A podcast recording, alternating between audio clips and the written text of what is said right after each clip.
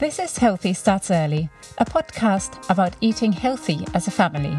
I am your host, Sarah Rusing, founder of the Phoebe app and passionate advocate of healthy eating at home.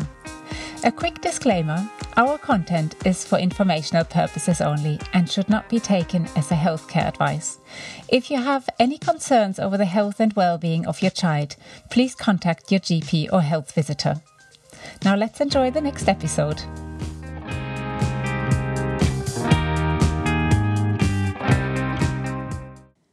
Today I'm joined by Aliya Porter, an experienced and registered nutritionist who runs the Weaning Centre in Porter Nutrition. Aliya has over 15 years' experience working with charities and businesses and the NHS to help people to improve their health by eating well. She has three children, which has helped her to understand firsthand some of the challenges faced by parents when it comes to weaning and healthy eating. And in 2021, she published Weaning on a Budget, an ebook that is designed to help you through the weaning journey without breaking the bank. You can find the link to Aliya's ebook and her websites in the show notes of this episode on our website, phoebeup.com. So, Aliya, my first question is that lots of listeners will have heard that people say food under one is just for fun. Is this really true? No, it's not. It's more complex than that. Um, if you just think about weaning under one just being just for fun, then you miss out on a window of opportunity to introduce lots of different foods, but also to set those really good foundations for later life. But we don't want to add pressure to people, so um, it there is supposed to be fun in there, but it's not just for fun. And could you tell us why awareness of nutrition is so important in those early days? So it's important to lay good foundations right from the very start. It's not just from the, point that we introduce solids that those foundations are laid. So it might be through breastfeeding and through flavours passing from mum into the um, breast milk. Um, but also if you're if you're bottle feeding actually the, the patterns that you set around feeding will help them to develop patterns um, helpful or, or not, or not unhelpful patterns um, in in later life um, in terms of awareness of nutrition um, actually knowing what good nutrition is can help us to offer the right foods to our children from those early days. So it might be that you're very familiar with what a healthy diet is for an adult, but it is different for children. Um, so so knowing, knowing what to offer is helpful. Those habits are forming right from the beginning. So actually, the foods that we're offering and the way that we're offering them um, will help them um, to to develop good good foundations. Um, there are also lots of vital nutrients that they need to be getting right from the, the beginning. Um, so, for example, um, iron, by the point they're six months, their iron stores will have depleted from birth. And so, actually, we need to start getting some iron rich foods into their diet. So, that awareness of and understanding of nutrition is really important. And um, what should parents be aiming to include in the first stages of weaning? So, lots of different things. Um, so, there are things that you shouldn't have, um, and there's a whole list of things that you shouldn't have, but there is really important to have variety in those early stages um, lots of people like to start with fruit and vegetables, um, particularly thinking about the bitter vegetables. Um, so things like broccoli or cabbage um, or cauliflower are those bitter vegetables. Um, but it's not just vegetables and fruits that you can start off with. Um, we also want to encourage children to have a range of protein foods, so things like meat, fish, eggs, nuts, as long as they're ground or in nut butter form um, pulses, so things like chickpeas and lentils, um, and then also having um, that kind of variety of um, carbohydrate foods, so things like potatoes or rice or pasta, bread, um, uh, really important for variety. Um, some iron rich foods, so things like red meat or oily fish or nuts. Dark green leafy vegetables have some uh, iron in them, um, as to uh, fortified cereals. So um, breakfast cereals are a good way to get um, iron into babies. Making sure they're not high salt options, obviously, um, and then full fat dairy. So we don't want babies to be having low fat dairy products until they're two. Um, they they need to be having those full fat products, then they can go on to the the lower fat, and then onto skim from five, but um, initially they need to have full fat dairy products. So it's really about having variety, avoiding things like honey, um, avoiding things like um, added sugar, added salt, um, foods that are likely to increase risk of food poisoning as well, um, but they should be um, aiming for uh, that real variety. Another common common myth within this though is that um, whole grains are really healthy for babies. So actually they should be having some whole grains, but not at every meal. Um, so like I said previously, the diet for a healthy adult is is slightly different to a diet for a healthy little one. That's really interesting that you're mentioning the whole grain because I remember always having been advised by health visitors and dietitians actually to opt to, to opt for the whole grain version of pasta, for example, and bread. Could you maybe just give us a snippet of what happens if babies have too much whole grain? Is it the fiber, or what? What is it that is um, not so healthy for a small child? Absolutely, for a couple of reasons there. Because um, if you have a whole grain, it's likely to fill you up and keep you fuller for longer, which is great for an adult and great for an older child. So from two plus, they can be having whole grains at each meal and should be ideally having that. But little babies have very small stomachs. That's why they need to eat quite frequently. Um, and if you fill their stomach up with something quite heavy, like a whole grain, or um, too much in, in, the way of pulses, so that beans, lentils, things like that, then they don't have enough space for all the other things that they need. And so they don't actually get enough energy um, in their, their tummies, their tiny tummies at each meal. Also, the way that the fibre works in the in the stomach and in the intestine is that it doesn't allow for the absorption of some nutrients in the way that we want want that to be. So, for example, for iron, it might reduce the iron absorption. And obviously, I mentioned we need to have iron rich foods going into babies, particularly as they develop new blood as they grow. Um, so yeah, it's really important to have some whole grains, but not whole grains at every meal, just because of that heaviness of the of baby's diet. And some parents might find it overwhelming to include all of these foods in a baby's um, diet within a day. So, what would your advice be? Can we look at a whole week um, where we look at um, a healthy, balanced diet for for such a small child? Absolutely. So we can get overwhelmed with nutrition generally, um, and a nutritionist or a dietitian's probably studied for at least three years, um, a degree level, to um, to tell you all about it. So um, we don't want you to feel overwhelmed. Definitely, um, it can be across the week. Ideally, we are trying to get in five different fruits and vegetables across a day, and we're aiming for variety of, of proteins and carbohydrates, like I talked about when I say a portion of vegetables, or five vegetables, uh, or five fruits um, in total, um, we're thinking about a handful. So it's not masses and masses. Um, but sometimes it can be helpful to write those things down um, and plan plan out what you're going to do. This is not right from six months. So at six months, we're talking about tiny tastes. And if you think about tastes rather than meals, it can take the pressure off a bit. Um, so you're just trying to get them used to different flavors, different textures, and as they build up, and probably about eight months, they'll be having three different things a day, um, or three different meal times a day. Um, they'll be adding in more and more as the time goes on.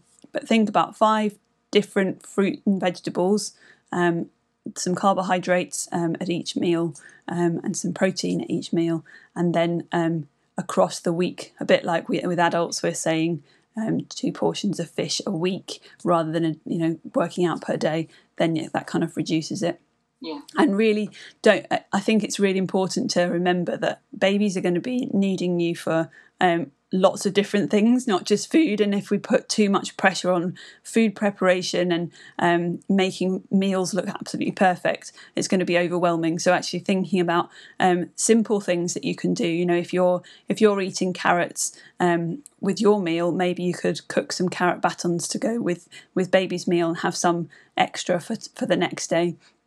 Um, or if you're um, able to use the freezer and have those options as well, that can kind of um, reduce the risk of, uh, of spending ages in the kitchen. Let me take a quick break and tell you about our great app Phoebe that gives you all the inspiration for cooking healthy food for your family.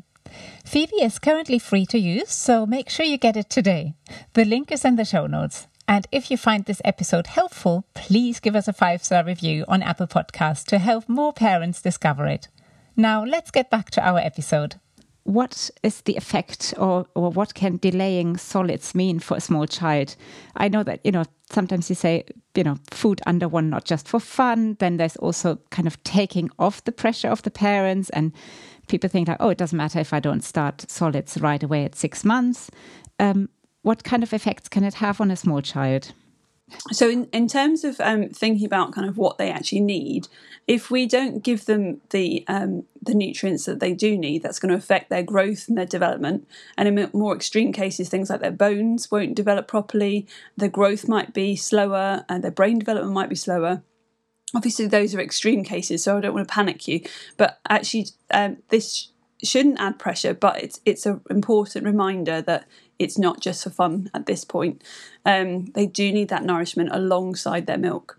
Initially, the milk is going to be providing most of their nutrients, but things alongside it, um, like iron, um, for healthy blood, um, like iodine, certain nutrients are really, really important. Um, and if they don't have those things, then that's going to delay the, their development.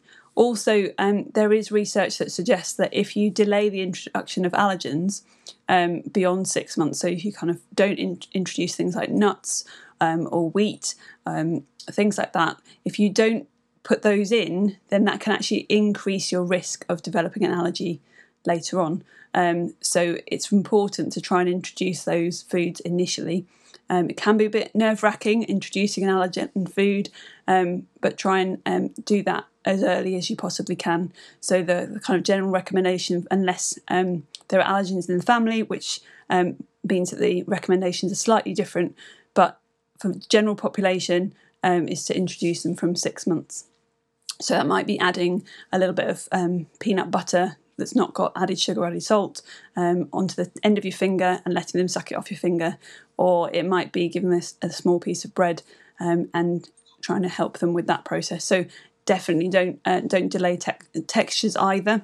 Um, because that will in- yeah. increase fussiness too. So there's a whole host of different things about delaying and the problems with delaying because you want to get that kind of um, acceptance of food going to reduce fussiness. You just mentioned allergens. So we actually had a parent question that kind of links in a little bit with this. Um, and the parent was asking um, to hear, she's interested in the tension between exposing babies to a wide range of foods and flavors at the beginning, but also being cautious if your baby has already some known allergens. Um, and how do you get that get it right, the tension between offering foods um, and at the same time being cautious and this mother also heard that a lot of people have been advised to offer three days in a row the same food to see if there's any um, any reactions. So, in, in terms of allergens, uh, the advice is slightly different depending on whether um, you have a known allergen, allergen or not. Um, as I mentioned before, there are details on my website. There's a blog with with links um, that will go into more detail around that. Um, but in terms of um, the three days in a row, it's important to introduce allergens one at a time. Um, and if you want to introduce them over three days, that's fine. Um, that does give you a bit more of an indication as to whether they've had a reaction um, just as a one off or kind of repeated reaction. Um, but it's really, really important that you don't introduce it at the same time as another known allergen. Um, there are any food could be an allergen, but there are 14 common allergens. Um, so it's worth knowing what those are and introducing those one at a time. Yeah. Um, in terms of getting the variety, um, yes, it's hard to get variety, um, but it, it really helps to write it down. Um, so, in terms of the, the kind of 100 foods idea, you know, 100 foods before one, it's great to introduce that variety of foods, but repeat exposure is also really important um, because babies need to, to learn which foods are acceptable and safe. And you may find um, particularly after they get to one, they'll fit certain foods that they will only accept if they're cooked a certain way. So they might only like carrot batons rather than carrots cut into um, small cubes, or they might only like um, a certain shape of pasta and not another shape of pasta. And that's about being familiar with that type of food. So that repeat exposure is important for not just allergens, it's important for all foods, and then variety mixed in with that. So yeah, by all means, write it down what you're um, what you're having, so you can keep track of what you are giving. But um, the hundred foods don't necessarily help us in this process. A, a lot of mothers they spend um, a lot of time on Instagram these days, and they see many people posting the 100 foods that or the first 100 foods that their little ones has eaten so i think there can be a bit of an artificial pressure almost to introduce loads of different foods before your child turns one year old absolutely yeah, and a lot of those 100 foods lists are not foods that we would necessarily recommend for children. Um, so there'll be things on there like croissants and um, pizza and chicken nuggets and all sorts. Um, and a lot of the foods might be high in salt, high in sugar, um, which is not recommended for, for weaning. Um, there is a 100 foods um, list on my website, and that includes things like 100 different um, fruits, vegetables, um, protein foods, carbohydrates, just so you can actually remember what you what you could include. Because I think sometimes we get stuck on um, we're always eating broccoli and peas and carrots, and actually there's so many different vegetables out there. Um, so it can be helpful to have a prompt. Um, but yeah, de- definitely don't get stuck on I've got to have 100 foods and be really aware of what's on those lists because not all of it is, is really acceptable or appropriate, should I say, for babies. This is, I mean, it's so so rich in information what you've just shared with us. So I'll make sure that I put all the the links for the parents and carers on our show notes site. Um, so thank you so much for making the time to speak to us, uh, Aliya. And obviously, if somebody would want more information. Um, they would have to visit the Weaning Centre. Is that the best place um, to get in touch with you? Yes, or I'm, I'm, on Instagram. We'll share that in the show notes for our listeners. And um, thank you so much for your time. And it was great speaking to you. You're very welcome, Sarah. It's been fun. Thank you so much for tuning in today. Make sure you download our app, which provides free recipes and weaning tips for families with young children. Look for Phoebe on the App Store. That's P H O E B E. And if you found this episode helpful, please give us a five star review on Apple Podcasts to help more parents discover it. That's it for today.